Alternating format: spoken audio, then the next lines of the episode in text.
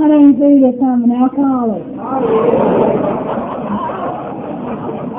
It's really, it's really a pleasure to be in your company because I know we've got a language of heart. Uh, and, and I've been treated so well sitting around tonight with Jody and Kelly and my husband and I drove up from Omaha and uh, we had a small accident with an 18-wheeler and I submitted our liability trouble to the committee. So I wanted to just tell the committee you we can be looking for that. And thanks, thanks for having me come down. But uh, it really is a pleasure to be here. It's my first time. It's your 19th annual Twin Flower Roundup, and what a pleasure. And I see some people over here that I know from Omaha to my right, and, I'd like to have very little to do with them.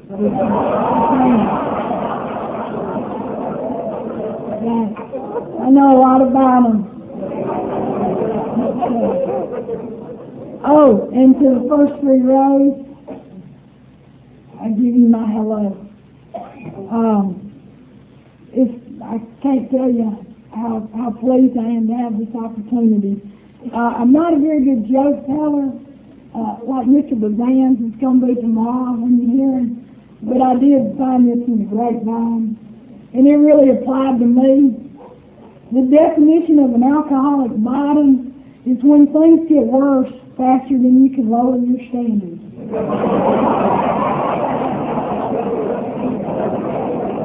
I got, I grew up in Alabama, and I, I went to school at Auburn, and I'm a war eagle all the way. So, uh, yeah, well, here's one guy in the front who may be a minority, but will still stand up to you.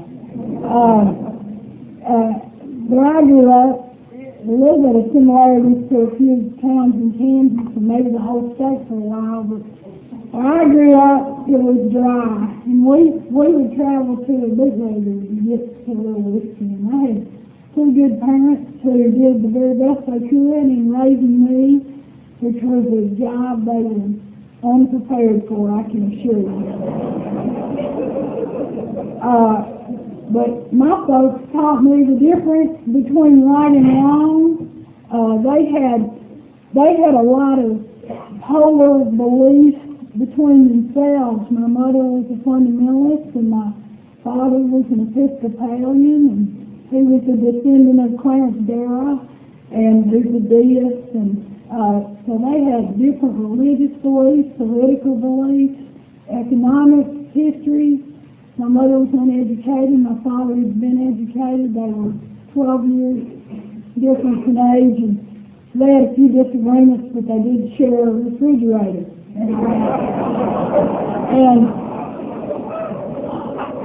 and I, I wouldn't have any have any of that been handled any differently, to tell you the truth. My parents had a moral code that they tried to impress upon me, but that escaped me.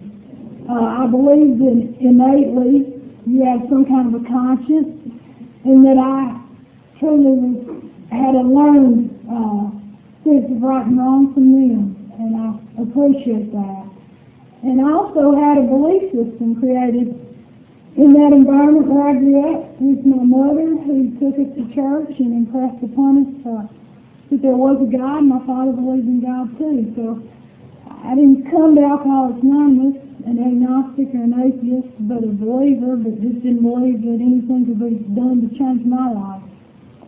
Uh, as I grew up, my, both of my parents drank, and uh, we had a liquor cabinet in our house, and you could go and purchase liquor at a state-owned store in other counties and bring home a specified amount. If you brought over that limit back to our county, you could be arrested for violating prohibition law. Unbelievable nearly, but I've been arrested for that. Violation of the prohibition law, it sounds like a, should be a much earlier uh, criminal event, but that was in the 70s in Alabama. Uh, So I saw my parents drinking. I, didn't have much to do with it when I was very young, but as I started getting a little older, it sounded like a good idea to me because I didn't uh, do too well, get along with folks and so forth. I, I was a little nervous, felt like my skin was on backwards, didn't much care for the rules and regulations my parents set out for me. And uh, you know, when you get into that and have a, a few beers one night for the first time, I'd had some wine and whiskey in my household, uh, but I, I really appreciated that fact. I, I liked uh, uh, not being uh, as, as confined as I felt uh, before I tried liquor and beer. Uh, and we would travel in a bootlegger uh, or steal it from my daddy's cabinet the bootlegger, of course, was a little discriminating, and he didn't want to see you. he just shoot your tires out and all, and so you better know him. And I had some folks that I ran around with who were familiar with those people, and so I could go there. On Sundays, we'd go to Triana, a small town outside of where I live, and uh, get beer. And you know, those, those folks came to know me, so I could purchase it before I was of age. And, uh, and there were a few times when you could get in the state store and they'd be a little forgiving to you, even if you weren't old enough.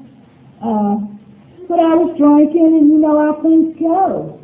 It's just like this, this deal in the grapevine where things come along and you've got some kind of a standard that you had for your behavior or value system that you were trying to accommodate, and it just gets a little too difficult you know, I had some standards that I wasn't to uh, steal from people, rob their homes, sleep with men I'd never met, uh, you know, wake up in towns where I had to go out and read the street sign and wasn't familiar with. Uh, I was in a number of car accidents, boat accidents, motorcycle accidents, one time I was in a train accident. and, and I'm telling you that with a little cavalier attitude, but I, when I was 17 and drinking, and uh, we'd been taking some Percodan, and, and you know how you start out drinking at 10, and then by well, 2 or 3 in the morning, and when you started at 10 a.m., it's, uh, things get away from you. And uh, the unfortunate part of that story was that there was a woman with me in the car, and uh, she was injured. Uh, she had a head injury, which was uh, could have been rather severe. Instead, uh, she is recovered. She tells me now when she travels over train tracks, she hears a lot of dinging in her head. But other than that, other than that, she said she's fully recovered. But you know, in intensive care for for a long while, I guess, for weeks I was. I uh, cut my throat and my larynx, and my husband and I were in Alabama over Christmas, and we were with uh, a gentleman who's the son of the surgeon who had performed the surgery when they brought me in after this train accident. And he said that my father told me that was the most severe wound to the neck cut that he'd seen, and he uh, had done the surgery on me, and I told him, of course, I'm, I'm particularly glad your daddy came to the hospital so quickly and saw after me and, and uh, had the talented hands to repair that. Uh, but that's how it went for me. I, I was in, uh, every time I get drunk up, I'd always think I could drive. And it just didn't seem to be the case. And, got picked up when I was younger, and uh, in Alabama, uh, they come and take the tags and all off the car. When you get it uh, in Nebraska, um, I just kept on driving. Nobody came and got my tags. And, uh, after I got sober, my sponsor said, well, you know, uh, you can't drive. you know, I'm driver's license. I said, well, nobody will know. I, you know, I've got, they didn't take my tags, and I've got a lot of things to do. He said, well, you just can start doing them on the bus line. And uh, so, uh, but um, that's that's when things started getting honest, you know. You know about that, where you gotta get honest? Uh, before I got honest, uh, in Alabama, uh, had a few arrests and, uh, had a, had a bad time with my family. Dishonored my parents a lot. I mean, a small town of 40,000 like where I came from, uh, it's always unsettling for your father to be sitting in church by the judge who sentenced you the night before. And that's, and that's something that happened to my father, uh, my mother. Uh, I was in the newspaper.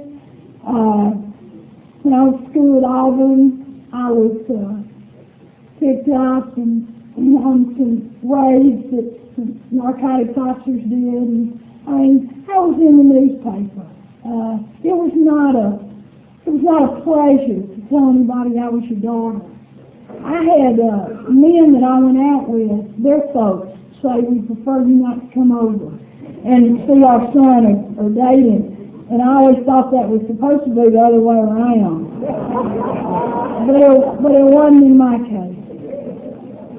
Uh, so I caused a lot of turmoil to my parents. My mother was very kind-hearted, you know. She was the one who'd always uh, hoped that things would change. She was an eternal optimist. And she cried at my feet one day when I was probably in uh, 18 19. By this time, I had been, uh, I drank as often as I could, and, you know, I still managed to have some grapes that were suitable in high school, unbelievably, but I did it, uh, but I'd gotten in with some guys and they were breaking into drugstores and, and we were, uh, you know, when that comes around, you're kind of going that way, you don't want to see much of your folks. And, and I didn't. I stayed away from my family, and they didn't know where I was except when uh, it was reported to them, and, or I'd come around for money. But my mother was pretty distraught at this time, and she she came down on her knees one time and said, "I'll do anything to help you. What what can what can I do?" Uh, and I told her I didn't I didn't know. I didn't think there was uh, any help to be had by me.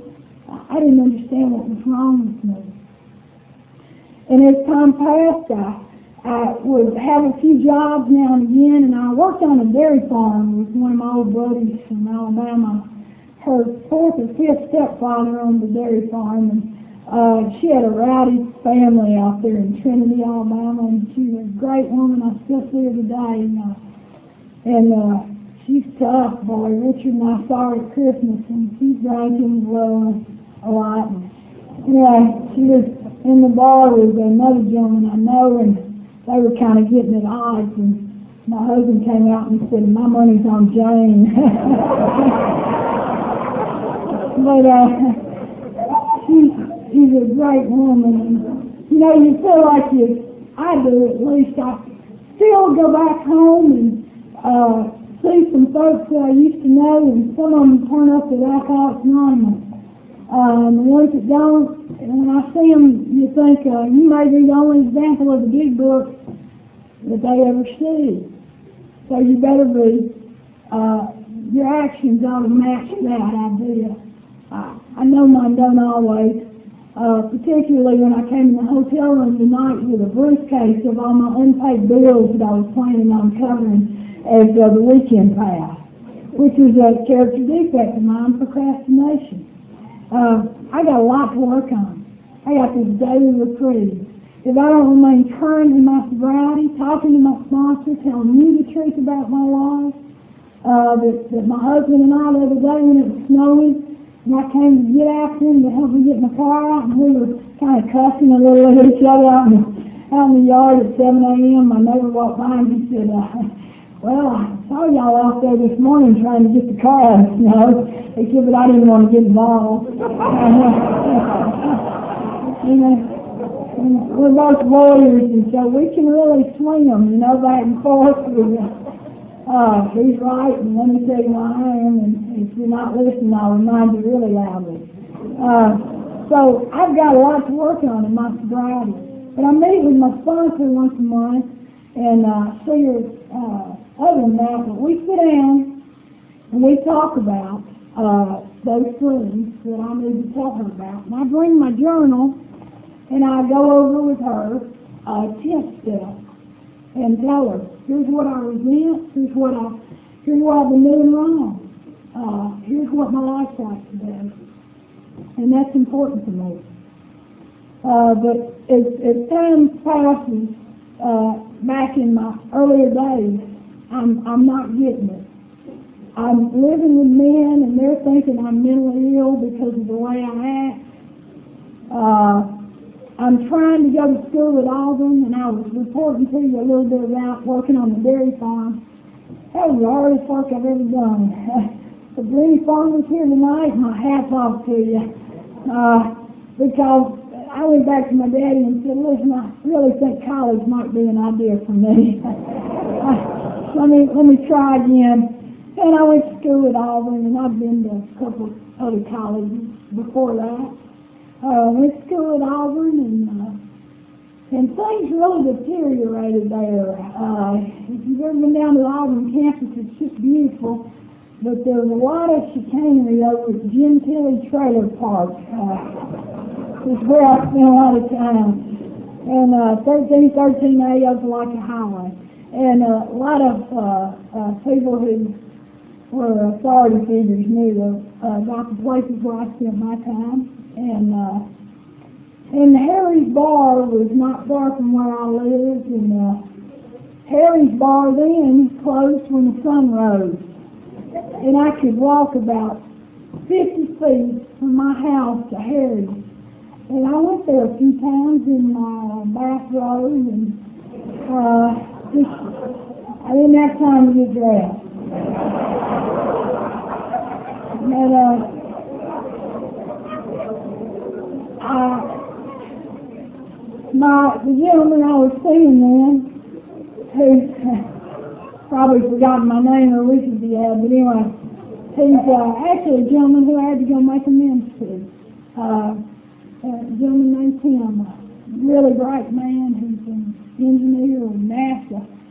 And boy, I'm sure he looks back and thinks, how did I ever stay tangled up with her for any, any length of time? But uh, we'd be fighting out there in front of Harry just about a guaranteed three times a week when the sun was coming up.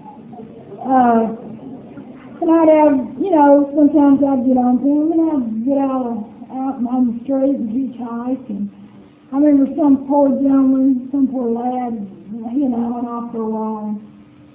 He drove me back up to where Tim and I were living, and Tim came out and just knocked the guy out. You know, broke his nose. Guy was just giving me a ride. You know, that's, I mean, if you hung around me, you're at risk. And that's the way it went. Because I was, uh, I was a drug addict and an alcoholic. I love drinking Jim Beam. Always did. Nothing like it. When I get in the car, I'd be traveling from Auburn back to Decatur, four-hour drive, just a Jim Beam and a Coca-Cola. And there was nothing more perfect than that to me, except having Lynyrd Skynyrd as loud as it would go on the on the cassette deck then, uh, playing Sweet Home Alabama. And and that whole idea of getting back to where you came from, knowing you were going to be out on it, on the on the line, you know, on the edge for four or five days, or getting into a coma, which is where I like being, just thrilled me. I loved it. I loved drinking. I loved uh, some of the other things that I participated in. Uh, taking drugs, I adored it. I'm here to tell you today that had I maintained that lifestyle, I'm fairly certain I'd be dead. And my sponsor reminds me of that all the time. If life was fair, you'd be dead. And to let go of a friend like that was one of the hardest things. It was the hardest thing that I've ever done. And if you're new here tonight and that's something you're nervous about, I'm telling you, take a chance with us. Take a chance with some groups in Kansas City. Take a chance with somebody you meet here tonight. Because you may not get a second chance. You know, when that opportunity comes and you're desperate and those two events intersect, nobody can give you that. It's providential in my opinion.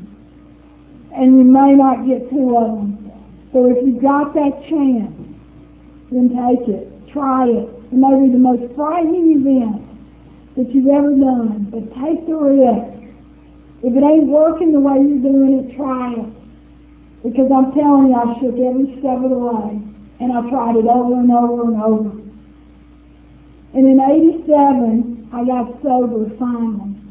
And that was after uh, a series of events. And uh, down in Auburn, they finally came around and, you know, uh, came in. And, you know how it goes on your birthday. Is your birthday starts about a week before and goes on a week later. And, bunch of, uh, you know, ne'er-do-wells up at my house, and we've been up for two or three days, and drinking and so forth, and so they come around with a no-knock warrant and want to, of course, want to visit me. and I had a back, back window in my back bedroom, and I tried to get out of there, but uh, they were around the house, and it was a pretty far, significant drop-off because the house was on a ledge, built, the foundation wasn't level. And, and I was uh, unclothed. so I, I, I saw one of the officers who I'd met before, and he said, Edith, get back in the house. Right. Like, we, we come back in the window, and anyway, as things go, I had some pretty serious charges. Uh, and, uh, you know, that, that was more significant than things have been before. I've, I've been in jail and all, but not for any lengthy time and just for nights. And uh, so I was a little concerned, and I went and talked to a lawyer, and he said, listen, I've read all the history on you. He said they've been watching you for a long time and they've done surveillance. And you're going to be in some trouble. We got a judge who's older and he's conservative and you better do whatever they, you know, anything you can to show rehabilitation. Uh, so my father, about this time, had been, uh, my mother was an alcoholic. She's now deceased from drinking. And uh, he'd had her up in a hospital in up in Nashville, Tennessee, at Mill Hospital. So he, he, uh, he and my brother came to get me and down in Auburn. And I'd listened to what uh, lawyer said, but I wasn't that interested, and I was out on my own kindness. I'd taken up with a pharmacist, which sounded like a good idea. And uh, my father and my brother came around to, to Auburn with a gun and a pair of handcuffs and uh, tracked me down through some people. Uh, really a difficult tracing uh, to, to track me down because I was in a summer home out in the woods. And there's some rural parks around Auburn. And uh, they found me. My father said, you're either coming with us or we're going to handcuff you. And uh, he said, and that's the way it's going to be. And, and my brother had a gun and they put me in the car and took me to the mental hospital in Nashville where my mother and I both were residents. and uh, and I, I, I knew there one considerable piece of information, and that was that I didn't believe I was mentally ill at, at a level where my roommate was.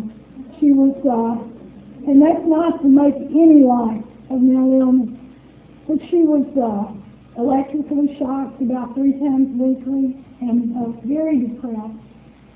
And we would be in the, we took, uh, you know, classes and made the, uh, you know, shoes with the, and now I know this guy's shaking his head. He must have been up there too. And so we sew up those moccasins, you know, leather craft. I think they were in the left. And that's, if you're a tanner, that's a considerable skill. I never got it.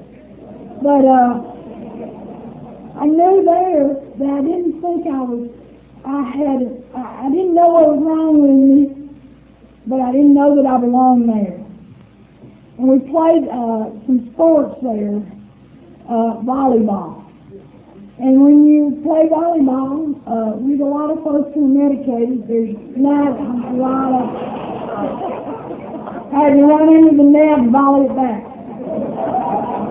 Didn't get the volley. We didn't get the volley going in volleyball. But anyway, I was up there like that for about six weeks or seven weeks. Finally, I told my psychiatrist long tale about how I thought that uh, past and go home and visit my folks and all might be a reasonable idea. And he thought he was letting me out in the in the care and custody of my parents. Instead, it was old buddy of mine from Auburn, and I, of course, jettisoned out of there and never came back.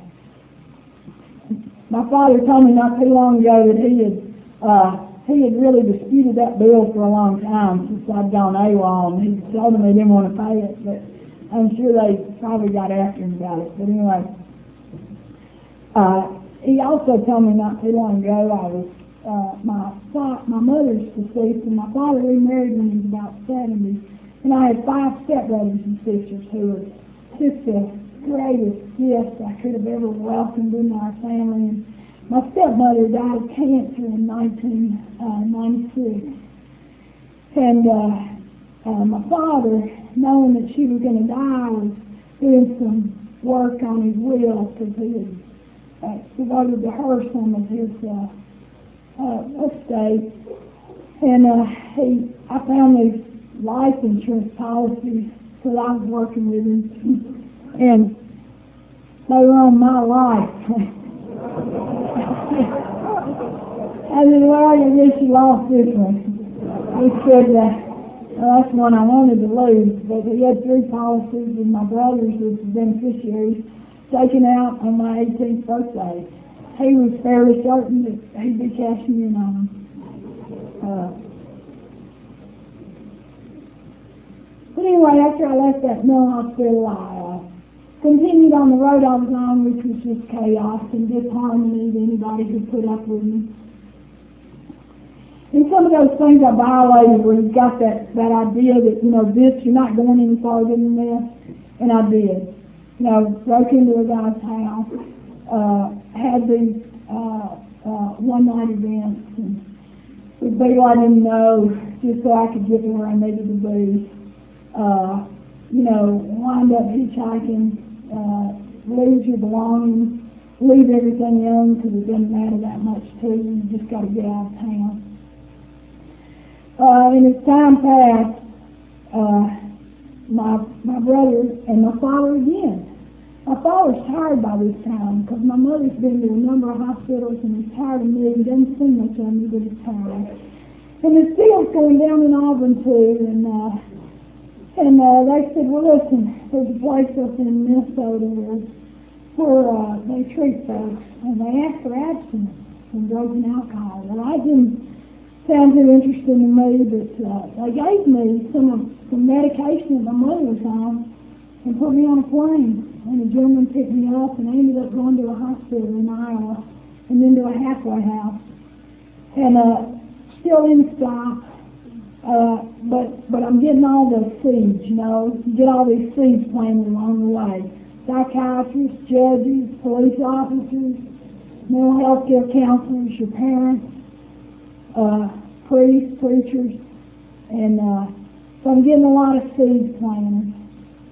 And in 1987, uh, I ended up in Omaha after, yeah, one more gentleman threw me out. Uh, and I still hear from him every year on my birthday. And he calls me up and says, you know, are you still sober? And I say, yes, sir, I am. He lives in Sioux City, Iowa.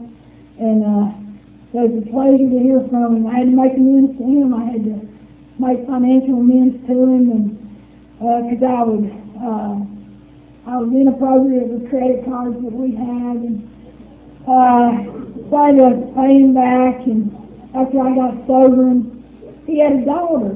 And this is just to tell you how things go around. You know, if you stay sober, you'll get a chance to do something maybe for somebody else who's done it for you this guy put up with me, and I was uh, uh, was not faithful, was not honest. We was drinking every night. We'd come home feeling three days later. And he was kind enough to to he brought me an air conditioner I lived in Sophie's house, and he later let me move into a home with his mother on. And all he got back from me was uh, uh, of thanklessness. And, uh, but anyway, his daughter got on some methamphetamine and almost died, and she was in a hospital. And uh, fortunately for me, it was in Omaha. And he called me and he said, uh, my daughter's up there in Omaha. This is probably 10 years ago, and I've been sober since 1987. So I said, uh, well, what can I do, Bob? And he said, well, why don't you go around and see her and talk to her, because I know you, you quit drugging. I. Took to some meetings, and uh, a very small piece of doing something else. But you know, in Omaha we always talk about you know, for the beginners. And boy can I.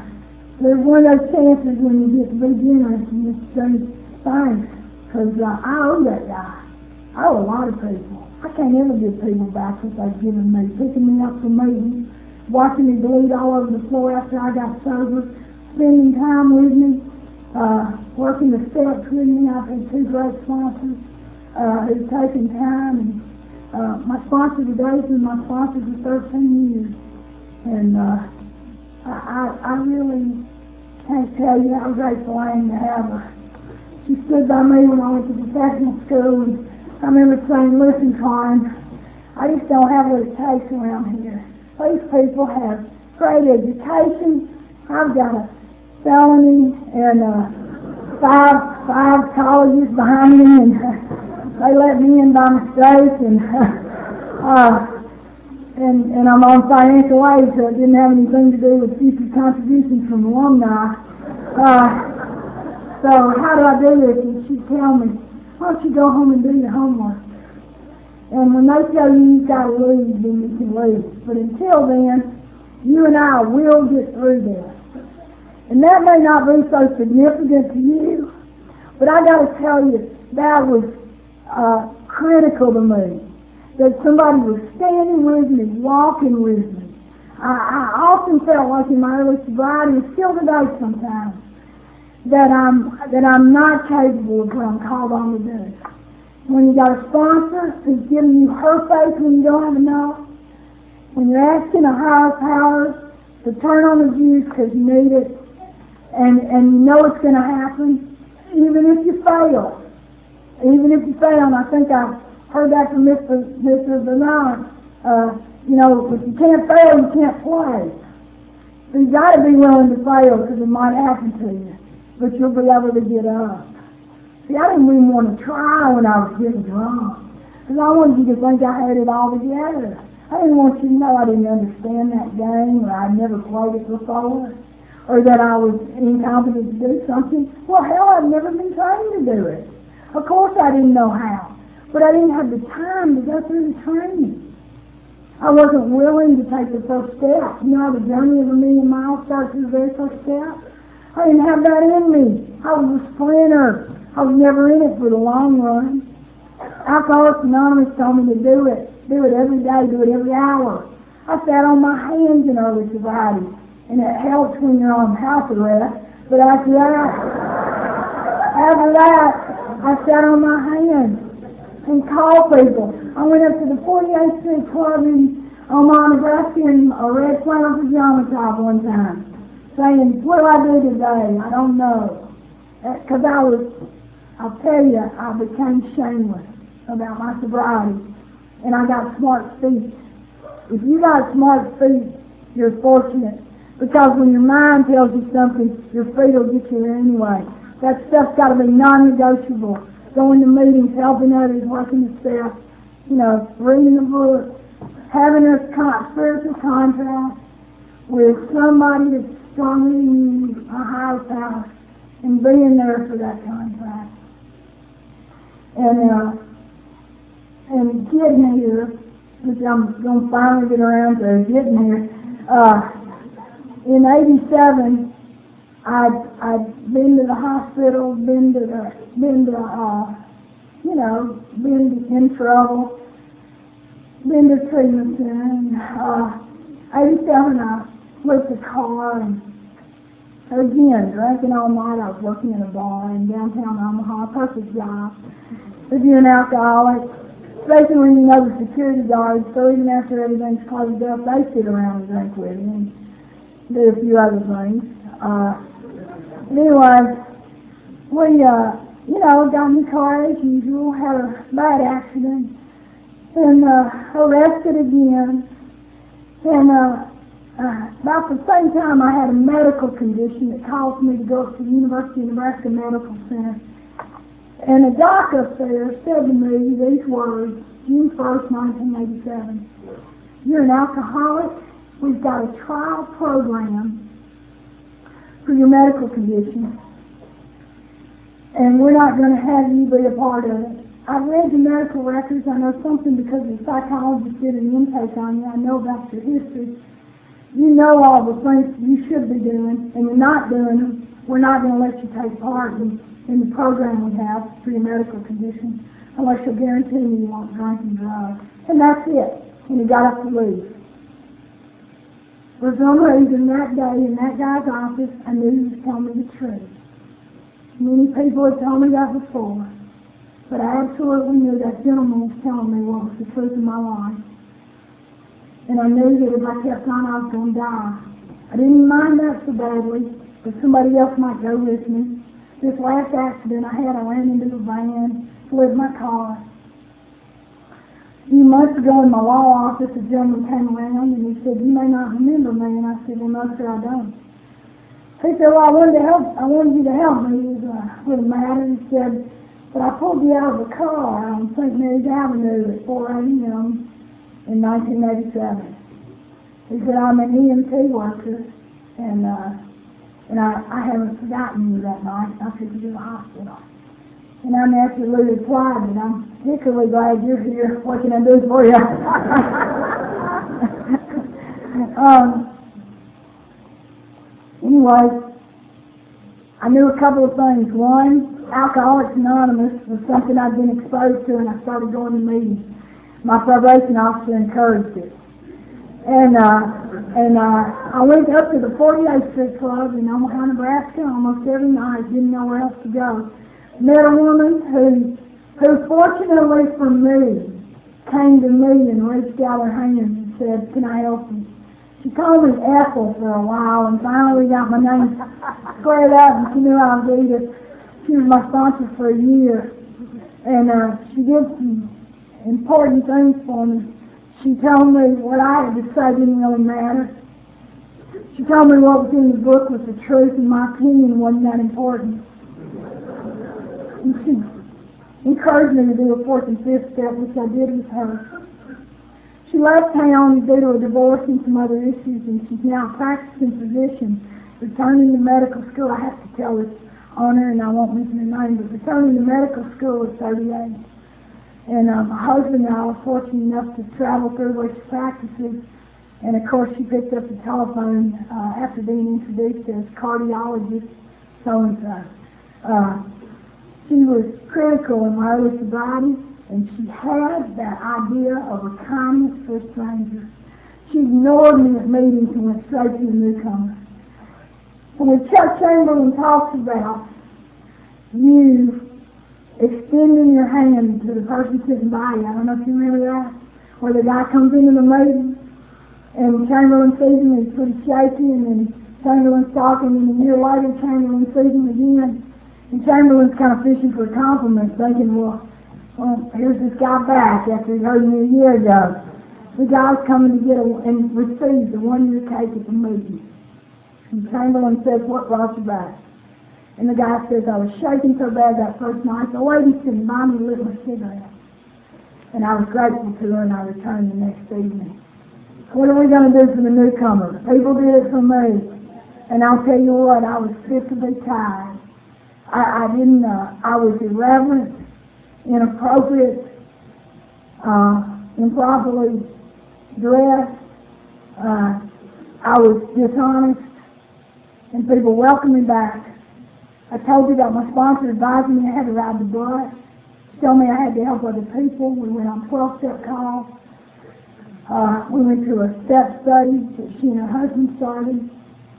After she left, I took on uh, up with another woman uh, who was very critical and, and her spiritual practices were very important to her.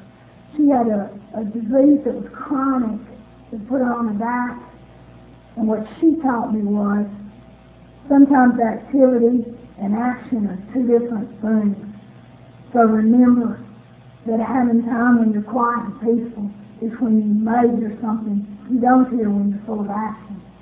But I can't tell you about how much I love the action. and I love being on the edge. And one of my friends in the United is a race car driver, which is something I went to school for. My husband got me signed up for race car driving, and my friends are uh, much more talented than I am. But anyway, we've gone to a race, and nothing like seeing that Christmas tree go off when you're right down the track. And I thought tonight how maybe there is a transference from from uh, uh, one addiction to another, but I'll always be a thrill seeker, and I I can't uh, I can't give up the fact that I want to live it as much as I can, and uh, and if there's you know that's what I would tell you. That's what my life's been about, uh, living it, doing it every day, and trying to do it without harming anybody else.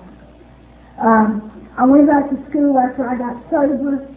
I was as I told you, very uncertain whether or not I was capable of going to a professional education uh, through that process. And they let me in, uh, and I completed three years of school. And when I completed it, I had to take an exam. And at the, for the exam, you have to give them a, uh, an application. And my application was in a box about this big and everybody else's was in an envelope, okay? And I had to tell them where I've lived since I was 17. I had to tell them about every arrest that I'd had and the disposition of every arrest. My brother, and I thank, uh, thank my lucky stars for him, went to the courthouse in Decatur, Alabama, and went through with the woman who went to high school with me, and they dug out my arrest and the disposition of my arrest had to, I had to advise them about uh, what my life was like today. And what I said on that application was this. Uh, I cannot tell you about what I can predict about my future behavior, but I can tell you that I'm a member of Alcoholics Anonymous, that I sponsor people and am sponsored, that I've been fortunate enough to be afforded the opportunity to be a treasurer of, of a group, that I've been a GSR in a group, and then I've attended Area 41 meetings uh, in Kearney, Nebraska. Then now we have Area 41 in Grand Island in Omaha. Uh, and that I have gone to district meetings. My home group at that time was in District 17. That I worked the steps of Alcoholics Anonymous and, and will continue to to the best of my ability. And if you see fit to allow me to take this exam and potentially practice a profession if I do suitably on it, uh, I can tell you that I would, I would hopefully transfer the integrity that I've been taught and try to live today into that profession. Now they told me that it was unlikely I'd get to, to take this exam, so I'd lined up a couple of my professors and we had planned to travel to Lincoln, which is the capital of Nebraska, and they were going to argue on my behalf in front of the committee. Uh, and I I got a call about two days before the exam was to take place, and they said we'd be pleased to let you sit for the exam. And I did. Now I have the opportunity to practice my profession. And in 1991, I went to the Board of Pardons and Paroles in Alabama and them if they might consider pardoning me. I, I'm, I'm telling you this because uh, because if you're out there with a felony conviction or two or three, that's a possibility for you. I wrote letters to all the members. I implored upon the people who had seen me in the newspapers when I grew up and asked them if they might consider writing a letter on my behalf. Uh, and I sent uh, information to all the board members about my my participation in school in Alcoholics Anonymous. And in 1991, I received a pardon from the state of Alabama for my felonious conduct. When you go to those, and truly I appreciate your applause, but this is just one of the things you told me to go ahead and try and do. Uh, you know, this is this is just moving forward in sobriety. Uh, but, but when you go and vote, that's the freedom you have. You don't have it if, if you're a felon. So that's, that's one of the things I have the opportunity to do today. Now, I don't have that pardon to just get up in my law office, but I can tell you,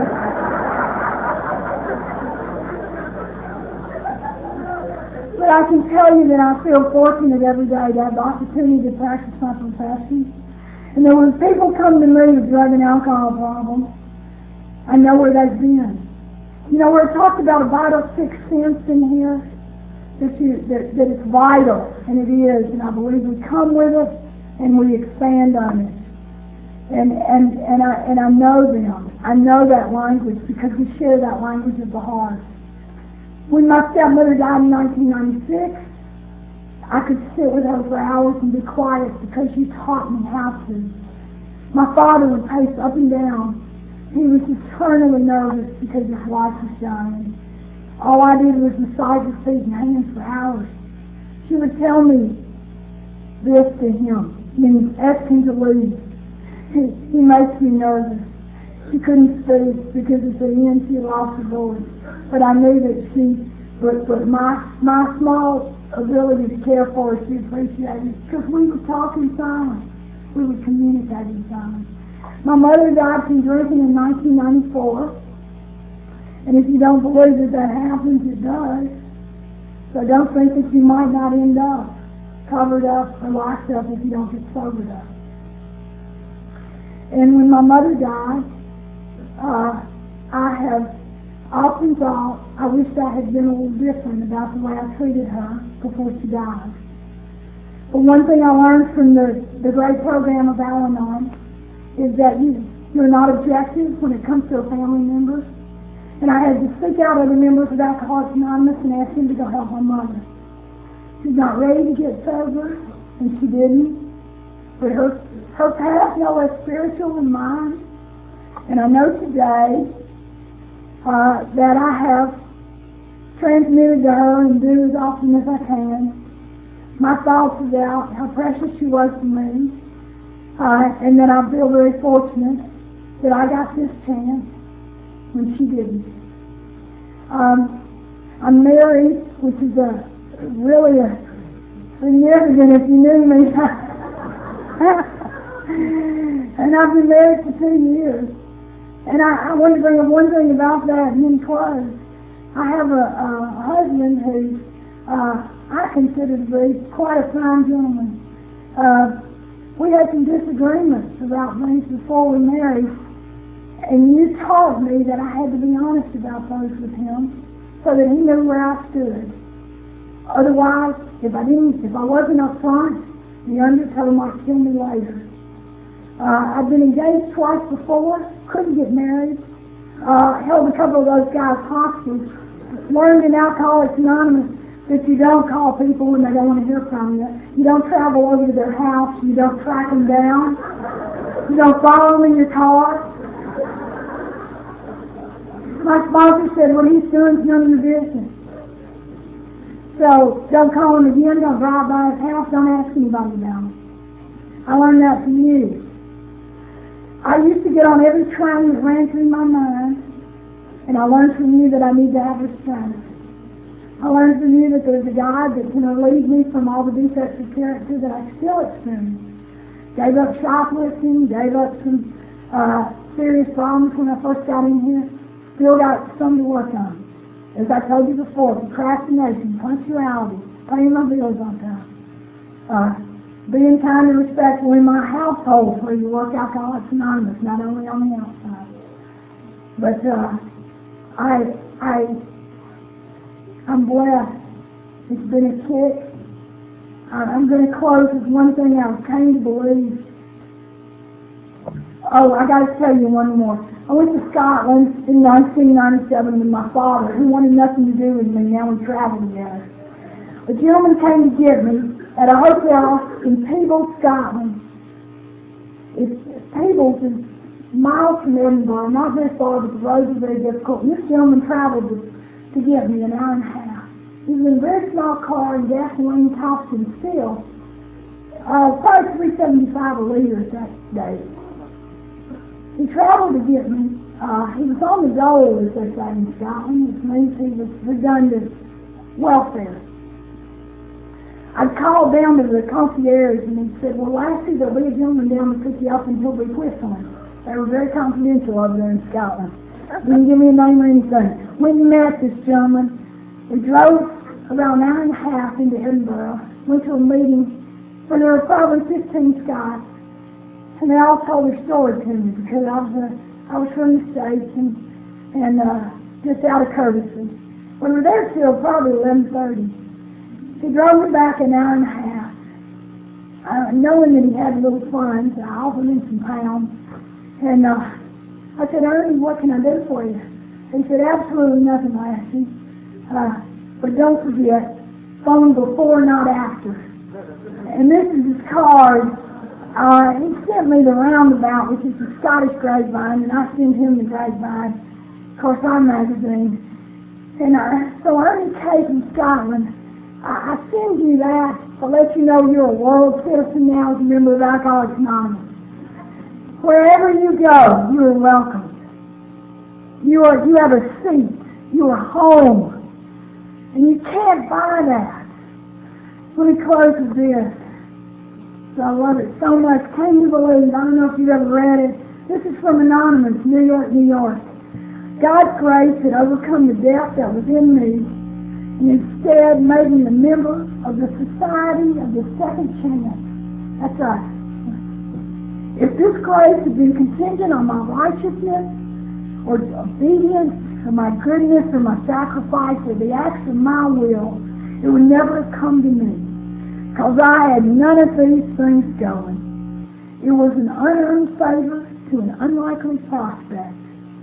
And yet as I pray, I should continue to grow in grace to only be through the love and service of this fellowship and to the power greater than myself that I today choose to call God. Thanks for having me. I wish you Godspeed on your journey.